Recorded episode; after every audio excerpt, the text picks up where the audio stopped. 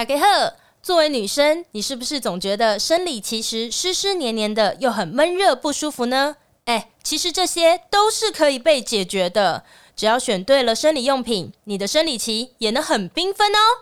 爱康凉感卫生棉选用日本进口的超透气底膜，能够让你隔着外裤与底裤的闷热感降到最低。同时，我们女生最害怕的回渗跟外漏，它都做到了超出业界标准的五十二点七倍吸收力，一次帮你解决。零点二公分超薄无感，配上日本极轻柔棉表层，不会刺刺的，让你久坐难耐。最重要的是，生理期的异味往往来自经血中的细菌。爱康经过检验，能够在三十秒内瞬间抑菌率高达百分之九十九趴。你真的应该要让自己试一次看看。即刻起到三月二十四号，爱康官网正举办上半年最优惠的妇女节折扣，这里有一组专属广播间听众的折扣码：I C O N 八八五，I C O N 帮帮我，快去下单，拯救自己的生理期。也拯救快要无法日更的我。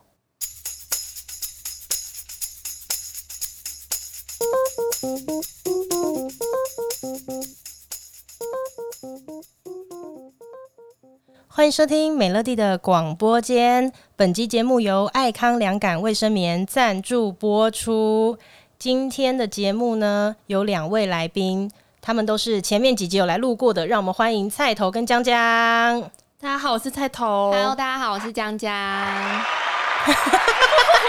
有没有听到很多观众声？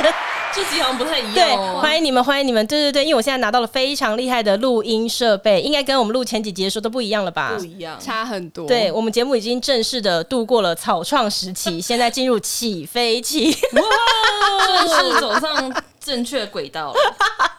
蔡总，你刚刚说什么？你们今天去？你跟你男朋友出去玩？我今天之前前情提要，可能大家要去听第一集。我今天去了，跟男友去了永安，又去了淡水，而且我男友在淡水的时候一直非常懊悔，说怎么早上在那边赖床，没有去到内湾。你们原本想要今天一天之内走完三个地点？对啊，他就是在放假前就问我说：“哎、欸，我们就是放假的时候要不要去走一走？”然后想说他很少主动问我这个问题，嗯，我就想说，那你要去哪？他说。早上先去内湾，中午去永安吃海产，下午再去淡水看夕阳。然后我就一听就想不对劲，好耳熟哦。那那他为什么会做这个安排？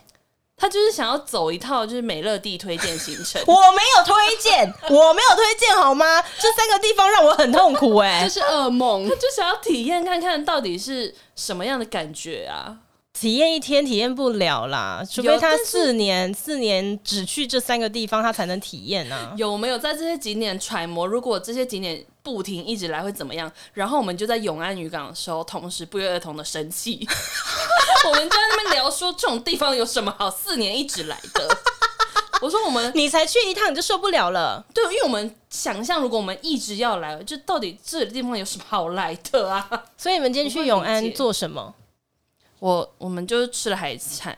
然后我们就因为因为我们的目的很目的性很明显嘛，然后我们吃完饭之后，目的性是什么？目的性就走美乐姐走过的路。对对对对嗯、然后我们就说我们要找一个就是看得到永安渔港的四个字的景点拍个照。你只要到那个、啊、永安渔港那个里面有在卖吃的那个地方，上面就是会有那个招牌啊。我们想说至少找个看起来像景点一样的地方吧。嗯。然后我们就在那个跨跨海桥嘛。对对对。反正就在下面看到什么永安观海桥，我们就很兴奋。有什么？什么好兴奋的啦！我就说，哦，可以交代，回去可以交代了。对谁交代？对我交代吗？对对对，我并没有想要你们去这些地方。我们想说把这个行程献给你啊，我，我没有跟你致敬一下。我不要，我不想要再看到。你知道，我第一集播出之后就讲说，以前男朋友只会带我去永安淡水那玩，就有一位听众，他就讯息给我说，我很懂你的感觉，因为我就是嫁到永安渔港。他说：“我现在永远都不能逃脱这个地方，或者一直在永安渔港。可是嫁过去是没办法，就是命运呢。你这样讲也对，因为永安跟我的人生有什么关系啊？我就一直被要求要去这样的地方。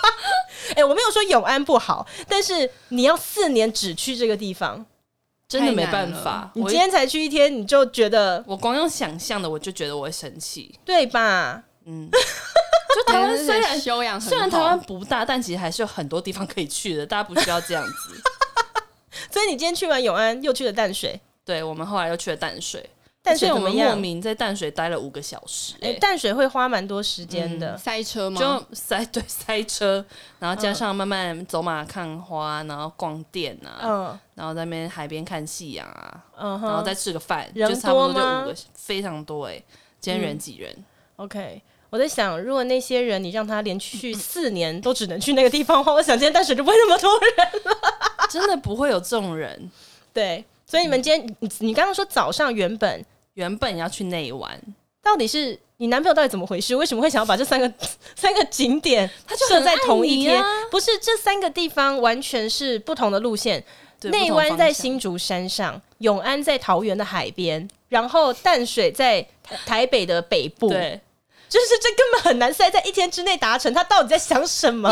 因为我们到每每一个点，我们也没有追求说要玩的很透彻，我们就是踩点踩点这样子。你们想要走走看，去了这些地方，然后我的心情，想要揣摩我的心情，你们真的很荒谬。你们就是走一个粉丝包套行程。哎、欸，那我问你，像你们这样子出去玩，然后你们的那个。就是吃东西啊，然后买东西的这一些费用，你们都会怎么分？我们不会讲的很清楚哎、欸，这件事情。嗯，就是例如这餐我付啊，下一餐他就会付啊，哦，互相的那一种。对啊，对啊。嗯，我也会尽量让花费达到一个平衡状态。可是如果遇到男生消费的时候，就是觉得他很想要表现。他不想让你付钱的这种要怎么办？你干嘛冷笑？我想说，那就让他表现啊！我在旁边慢拍手。那你刚刚等一下，你刚刚还讲了一副好像我会尽量让彼此的这个开支达到一个平衡。可是如果他真的每一次都飞快一个蹲马步的脚姿势抢走账单的话，那我也没办法啊。哦，你不会想说至少也装一下，说啊不用不用，我觉得大家要互相啊。我不会装，但我可能会在下车的时候尽快的也比他更快拿出钱包。哦，就是我不会真的在那边。哎、欸，但是你知道吗？据我就是有在江湖小走跳的经验，常常出去吃饭，你就会遇到有一种人，他的钱包永远掏不出来，他就是哎，不要不要不要不要不要，我来付我来付，哎，不能，然后那个钱包就一直卡在口袋里面，欸欸、口袋很深，对，口袋很深，掏不到。没有，真的是这样子。可是这种人久了，你就会发现他就是在演戏啊。对啊，但他每次都会演，总不会戳破他吧？想说，哎、欸，你那口袋是多深？为什么钱包一直拿不出来？你也不会这样啊。这种人怎么办？下次就跟他说，哦，谢谢谢谢，他就会去付钱吗？不会，因为他们都会抓那个最好的时间点。比如说，你现在好，我们大家一起吃饭，桌上有结账单，嗯，他不会那样的人，他不会在还没有人去碰结账单的时候。然后自己说啊，我这餐来付这样子不会，他会一定在有人已经拿了结账单，准备要去结账的时候才说，哎呀，干嘛这样，干嘛这样？哎呀，每次都是你请客，我来了啊，那我就一直拿不出来。如果、欸、如果真的太多次，我可能会就站在原地看他，哎，我就等他。我也会，对啊。啊，今天谢谢菜头，谢谢。就如果他真的有讲出说啊，今天这餐我来，我就说哦，好啊，谢谢。就这样。你是说你先拿了结账单，然后对方说哎，我来，我来，你就立刻说哎，好啊，你来这样。对啊，Thank you。因为其实也不。不理亏啊，因为我之前如果也请他几次的话，哦、uh huh.，OK，所以你们在男朋友身上也是这样子。我是尽量平衡啦，我不想要花对方太多的钱。所以对方坚持要自己付的话，你你怎么办？就那一餐让他付，嗯、但下一餐我绝对会在饭吃完之前想办法把钱付掉。哦，uh、就是可能吃饭已经是他吃到甜点，然后趁他去上厕所的时候，嗯、把账单先拿去付。你们知道我我老公现在的老公，他就是。当初的老公吗？哎，对，没有没有，就是呃，唯一的一个老公。他说，呃，他当初开始觉得我这个人很特别，是发生在结账，因为我那时候认识他的时候，我就有发现他是一个。非常爱请客的人，嗯，然后每一餐出去吃饭的时候，他就是第一个抢结账的。然后有一天，呃，大概给他请了好几次之后，某一次我就说，呃，我看他已经去柜台要结账，然后我就冲过去跟他讲说，嗯、呃，这餐饭我来付就好了，这样子。然后他就说，哦，不用啦，因为我们都是一大群人出去吃饭的，那可能因为我。呃，跟其他人也没有还没有认识很久，他可能也想说，怎么会让一个新加入的朋友，然后马上就帮所有人付钱？他就说不用不用，我来付就好了，我来付就好了，我向来都是我在付。然后 对，然后我这个时候我就跟他讲说，没有不行，我觉得这一定要互相。而且我爸也告诉我，出去出门在外不可以一直让别人付钱。对，就因为这句话，他就觉得哇，你这个女生怎么那么特别？这是他后来跟我讲的。可是我也觉得很惊讶，就是为什么要因为。怎么会因为这样子，然后就觉得一个人很特别？因为对我们来说，这是一件很正常的事情。嗯、呃，对你来说应该还好吧？我 也是会付钱。我觉得是因为世道上有太多的。女生或是什么的，就是可能觉得哦，就是一起吃饭里面，如果一个大哥，这还是真的耶。他们就是哦，那就就安静，就非要，反正总有人付钱。哎，你讲这是真的，因为我前阵子我就在网络上面看到有一个人，他就分享了一篇文章，他就真的做了一个研究，就是他在呃交友软体上面在找。呃，女生出来吃饭这样子，他好像不知道做了几十个研究，我好像有看到这一篇，他好像一直统计说什么谁 A A 制，谁主动付钱，谁怎么样？对对对对对，然后就真的会有一派的女生是因为她没有主动的帮对方，就是把这餐饭买掉，后面就直接封锁他，或是不跟他联络耶。这个真的是蛮傻眼的，但我身边真的有这种女生。她就会跟男生约会完，然后回来跟我们分享说，今天她居然就是没有付饭钱呢，我下次不要再跟她出去了。那他们怎么想？他们是觉得，他们觉得至少一开始你追求我的时候，应该要用吃饭付钱来表现吗？我是不是有老痰？又来了，又来了。哎、欸，但是那个时候，每次看到你都会有老痰。那时候也还没有到追求的状态，就是刚认识朋友出来吃个饭，我就觉得就是哎。欸嗯，我觉得可能是因为他们是从交友软体上面约出来，然后可能现在交友软体约出来，就可能就是意代表着可能会发生一些什么，或者是有些什么意思？哎，什么发生什么？什么因为因为那个女生就是啊，就是可能约出来就是打炮啦，然 后然后呢？对啊，所以那个女生就想说。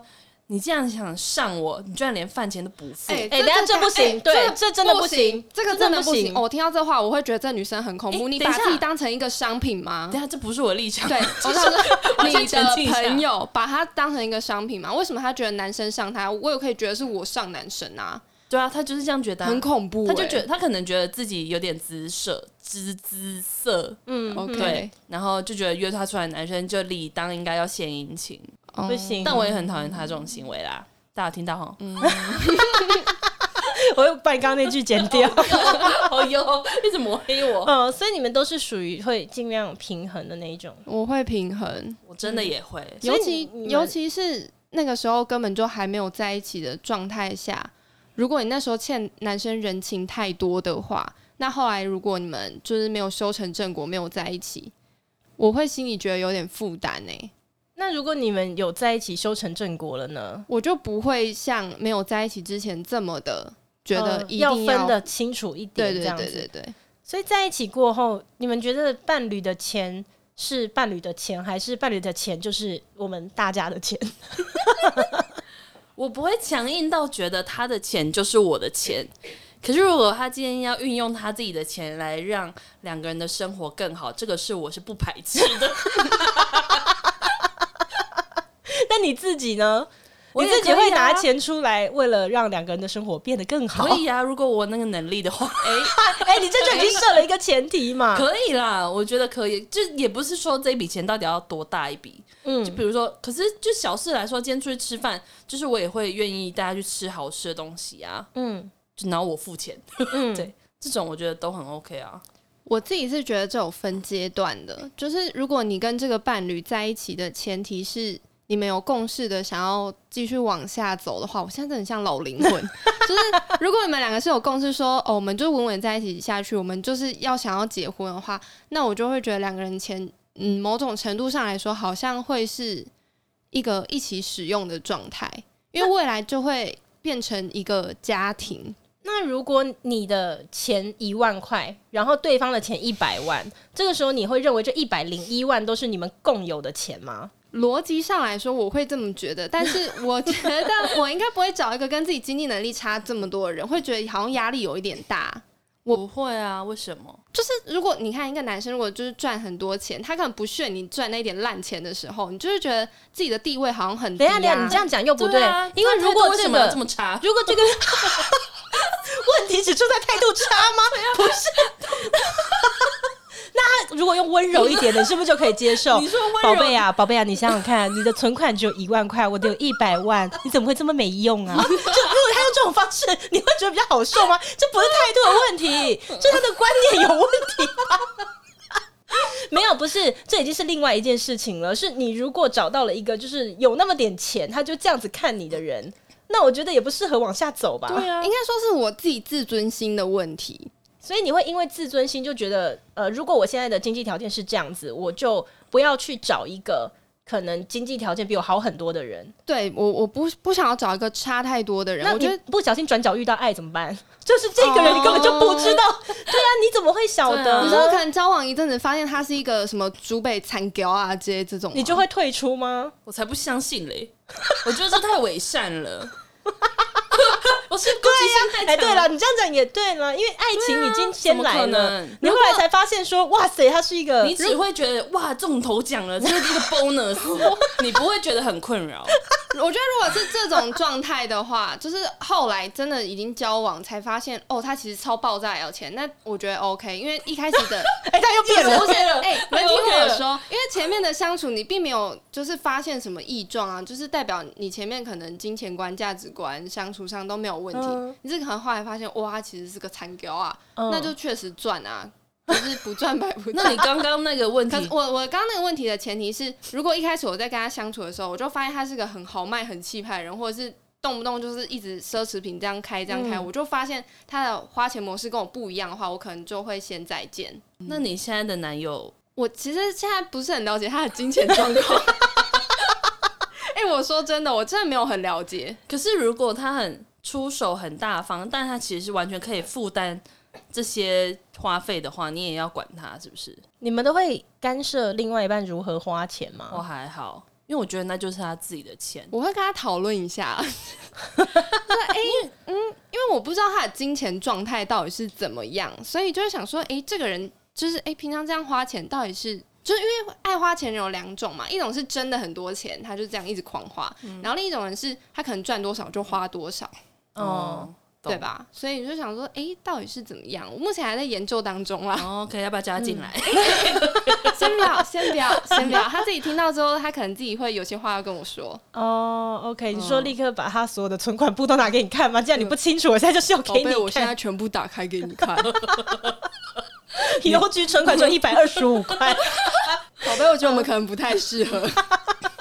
但是，哎、欸，我看过一部电影，它里面就有一句台词说。就是虽然我的老公没有很有钱，但如果他口袋里有一百块，他会把九十九块都给我。你是会想要这种对象吗？嗯、你问你自己嘛。我在问你。你问你啊，你你男朋友口袋只有一百块，他给他说宝贝，我愿意把我所有都给你。我觉得这个题目烂透了。如果如果我的口袋有一百块，嗯，我我懂你要表达，就是一个男生他愿意把所有给你，跟一个他非常有钱的男生，但他只愿意给你一点点。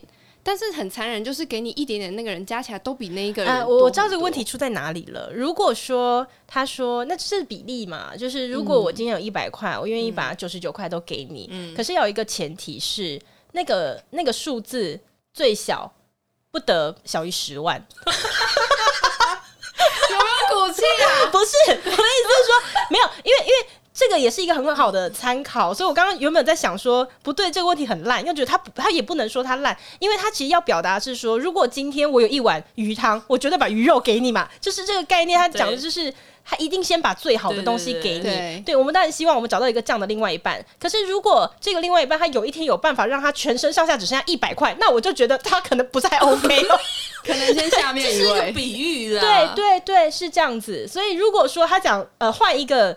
那个数字来讲，就是宝贝，如果我今天有十万块，我会把九万九千九百九十九块都给你，我就觉得 Oh my God，好浪漫。但是如果你说我只有一百块，我会给你九十九块，我就觉得你先你先管好你自己吧。你先想想，你今天拿了，你今天只有一百块，你是把自己搞成这个样子，他要先检讨他自己啊。因为像这种人，就是会毫无疑问的说，我的钱就是伴侣的钱。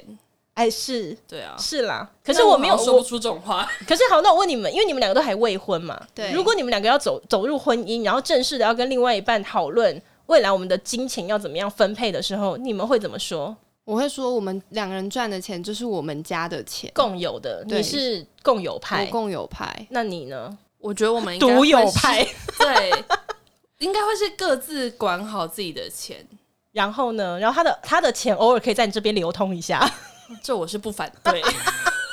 那你的钱也可以跟他流通，可是这流通是指要干嘛？没有在任何任何时候啊啊！举例，假设今天你们已经结婚了，然后你们现在为这个家庭要买一部车哦。好，那如果像江江那样子是共有派的，那我们今天就是共同的财产，嗯、然后只要决定好我们选了怎么样预算的车，我们就去买这台车嘛。对，嗯，对啊。但是如果说是独有派的，那这个时候，哎，那个车谁用的比较多，谁要开的，那谁要出百分之几这样？对啊，怎么算？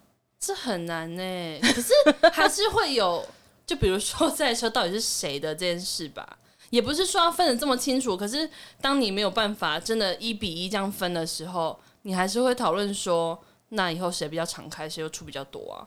就谈这种不伤感情的分配。所以你们可以依照比例分配那台车。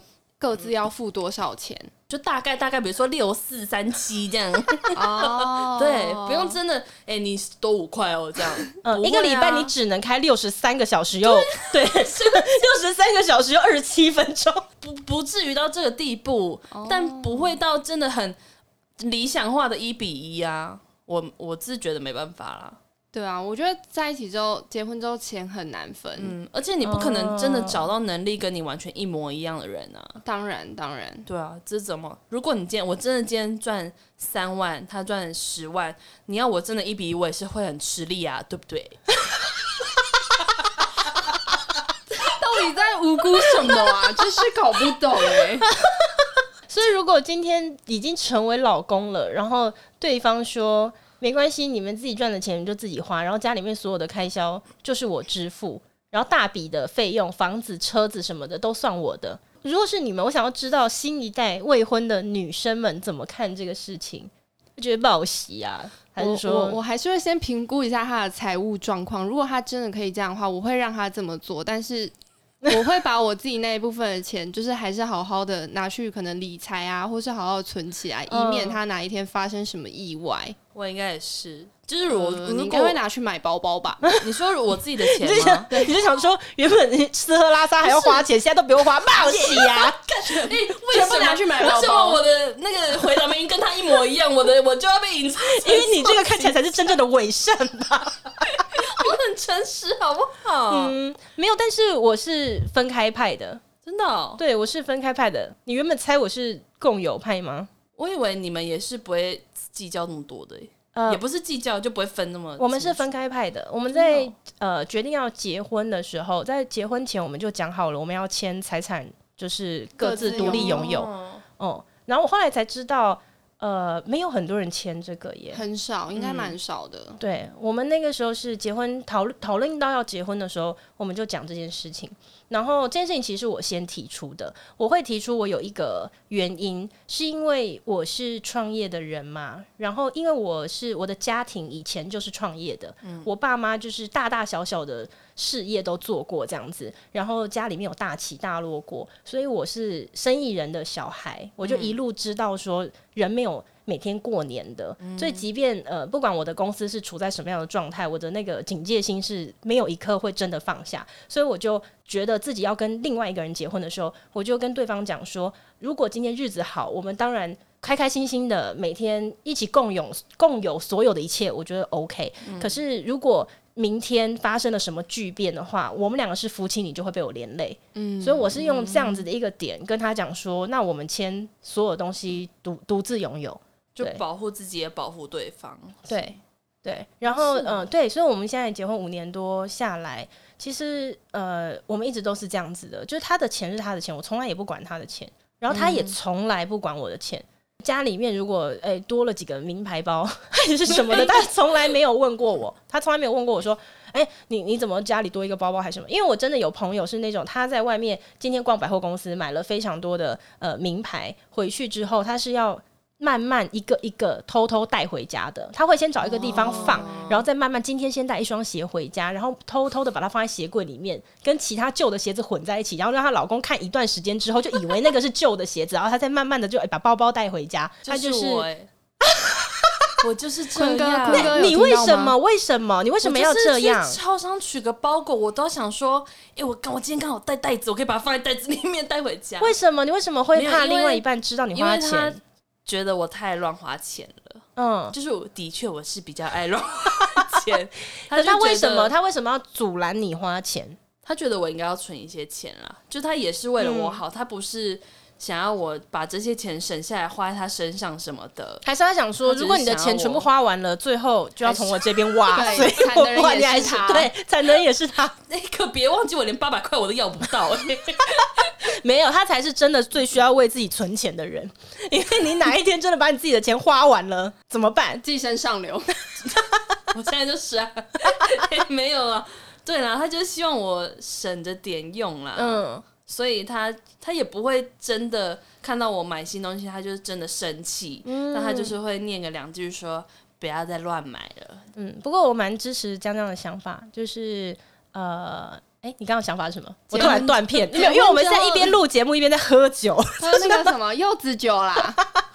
没有，我我我我蛮支持江江。刚刚前面有讲到说，呃，他会先，即便老公很有钱，她会把她自己的钱想办法存起来理财。嗯，对。然后她刚刚甚至有讲，她不会去特别的找一个跟她经济条件很悬殊的另外一半，就是你可以听得出江江。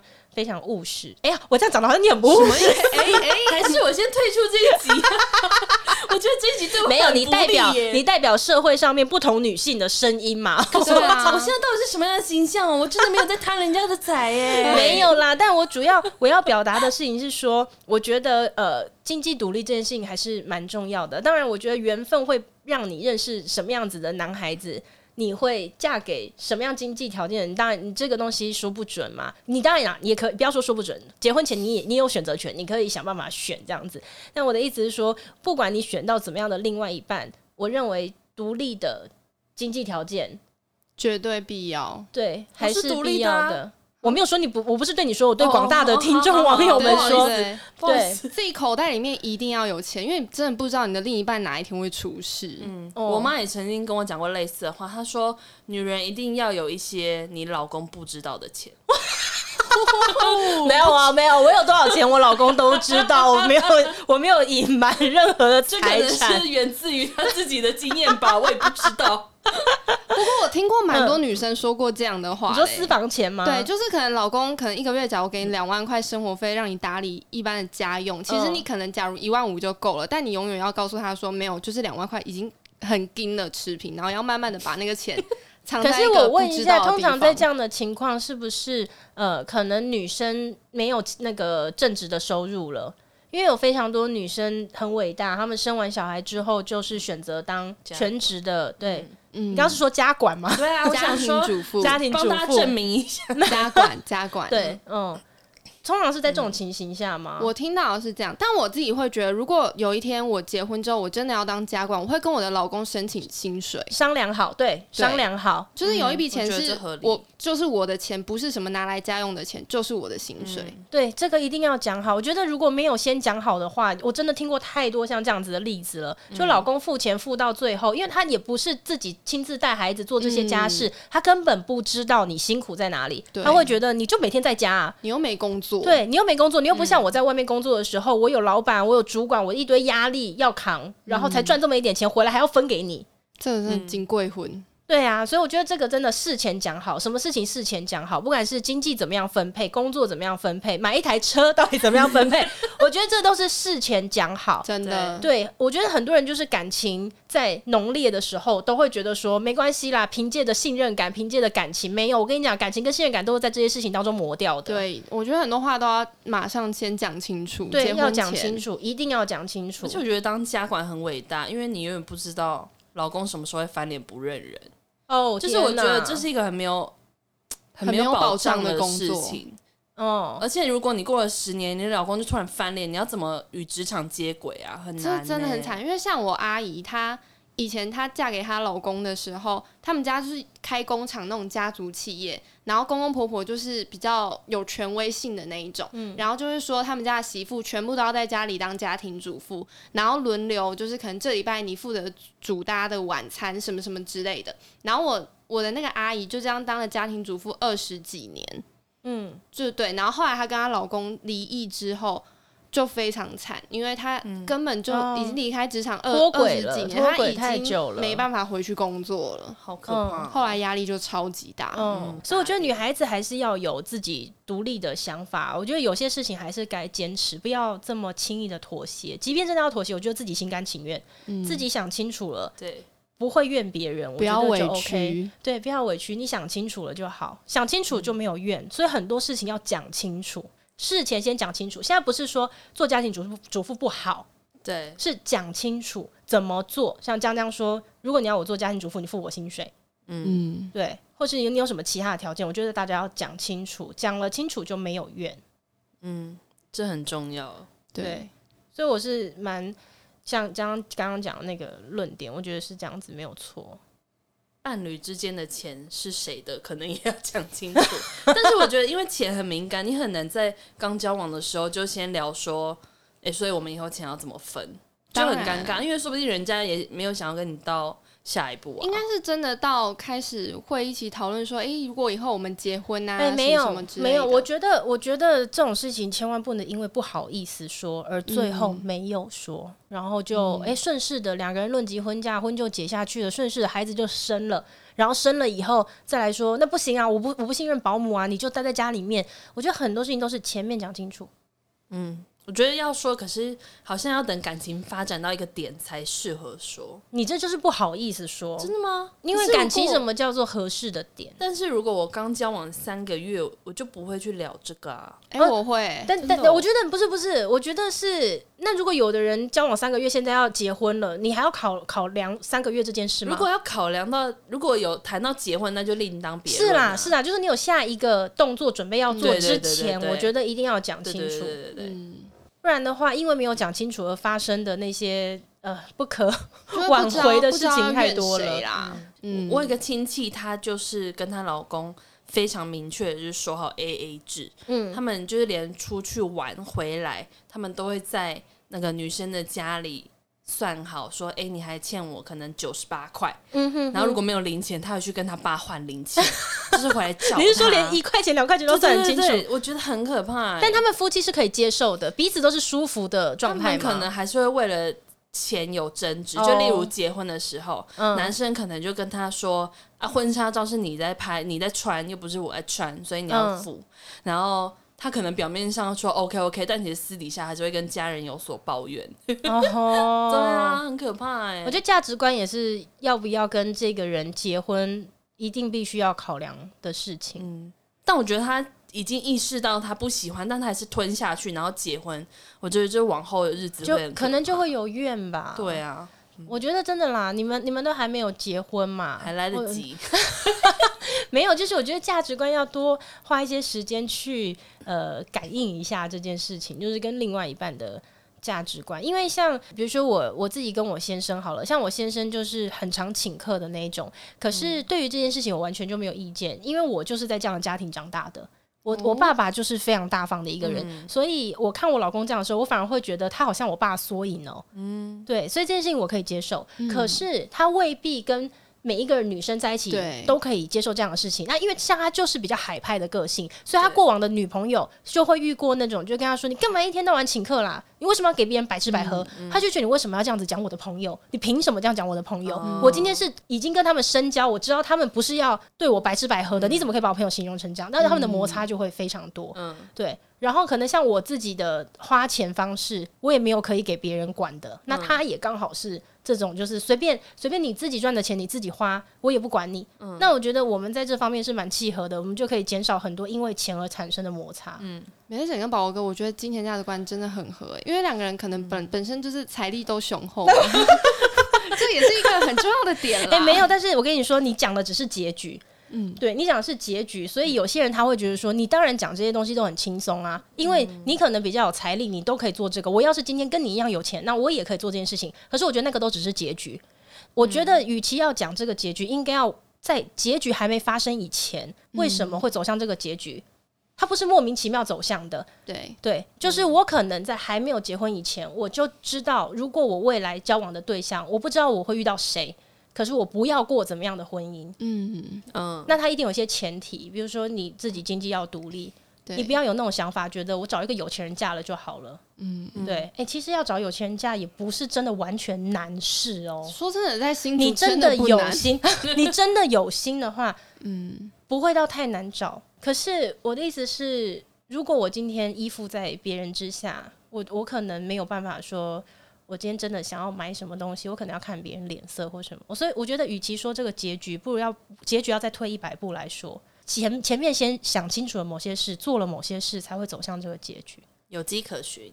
对，是这样子，所以也鼓励所有的女生，就是可以想清楚自己未来想要走什么样的路。因为我有一个朋友，她也是很早就想清楚，她要做家庭主妇。嗯，他觉得说，我今天就是。要找到一个男人，然后他不会要求他的另外一半一定要出去工作，因为有些男生受不了哦。对，我身边也有这样的男生朋友，他会拜托他老公老婆一定要出去工作。工作对，嗯、他说：“你每天关在家里面，你不上班，我回家一段时间之后，我觉得对，然后你跟外面的社会是脱节的，我跟你越来越没有话讲了。嗯”他觉得婚姻会亮红灯。对，那我有一些这样的男生朋友会告诉他的老婆说：“无论如何，我你不用赚的多也没关系，你一定要出门。”要有自己的生活圈，真的真的要有自己的生活圈，不然他只是一开始觉得很新鲜，然后每天回家的时候都有人把家里面打理的干干净净，打理好。可是后来他就会发现说，没关系，我多赚一点钱，请人家来打扫吧，你不要扫了，你出去，因为我要救我的婚姻，我的婚姻要亮红灯了。对，真的会有人是这样子，所以我觉得是你想清楚了你要走的路是怎么样，然后可以再来回推说，那我要怎么走到那一步去？嗯嗯。三年五年的计划 也是要有策略性的、欸。这个真的是我进爱康之后慢慢跟各位姐姐们学到的、欸。哎、嗯，就是我在这边真的吸收了很多类似这样的知，就是人人生有很多事情，你们看到的都只是结局。嗯嗯，可是那个结局可能再往回推个三年，嗯、往回推个五年，在那个时候其实就已经有所安排了。对，嗯，所以很多事情，人生的很多事情，不见得你看别人很轻松，以为是自然而然发生的，可是没有，那个不是自然而然发生的，嗯、那个就是他可能在三年前就已经做了这样子的规划。嗯。对，所以像我现在自己挑伴侣，我就是虽然我没办法很明确知道我到底要什么，但至少我会知道什么东西绝对不行。嗯，就如果还有某一些点绝对不行，很多人都会说，那我到底要怎么样找到对的人？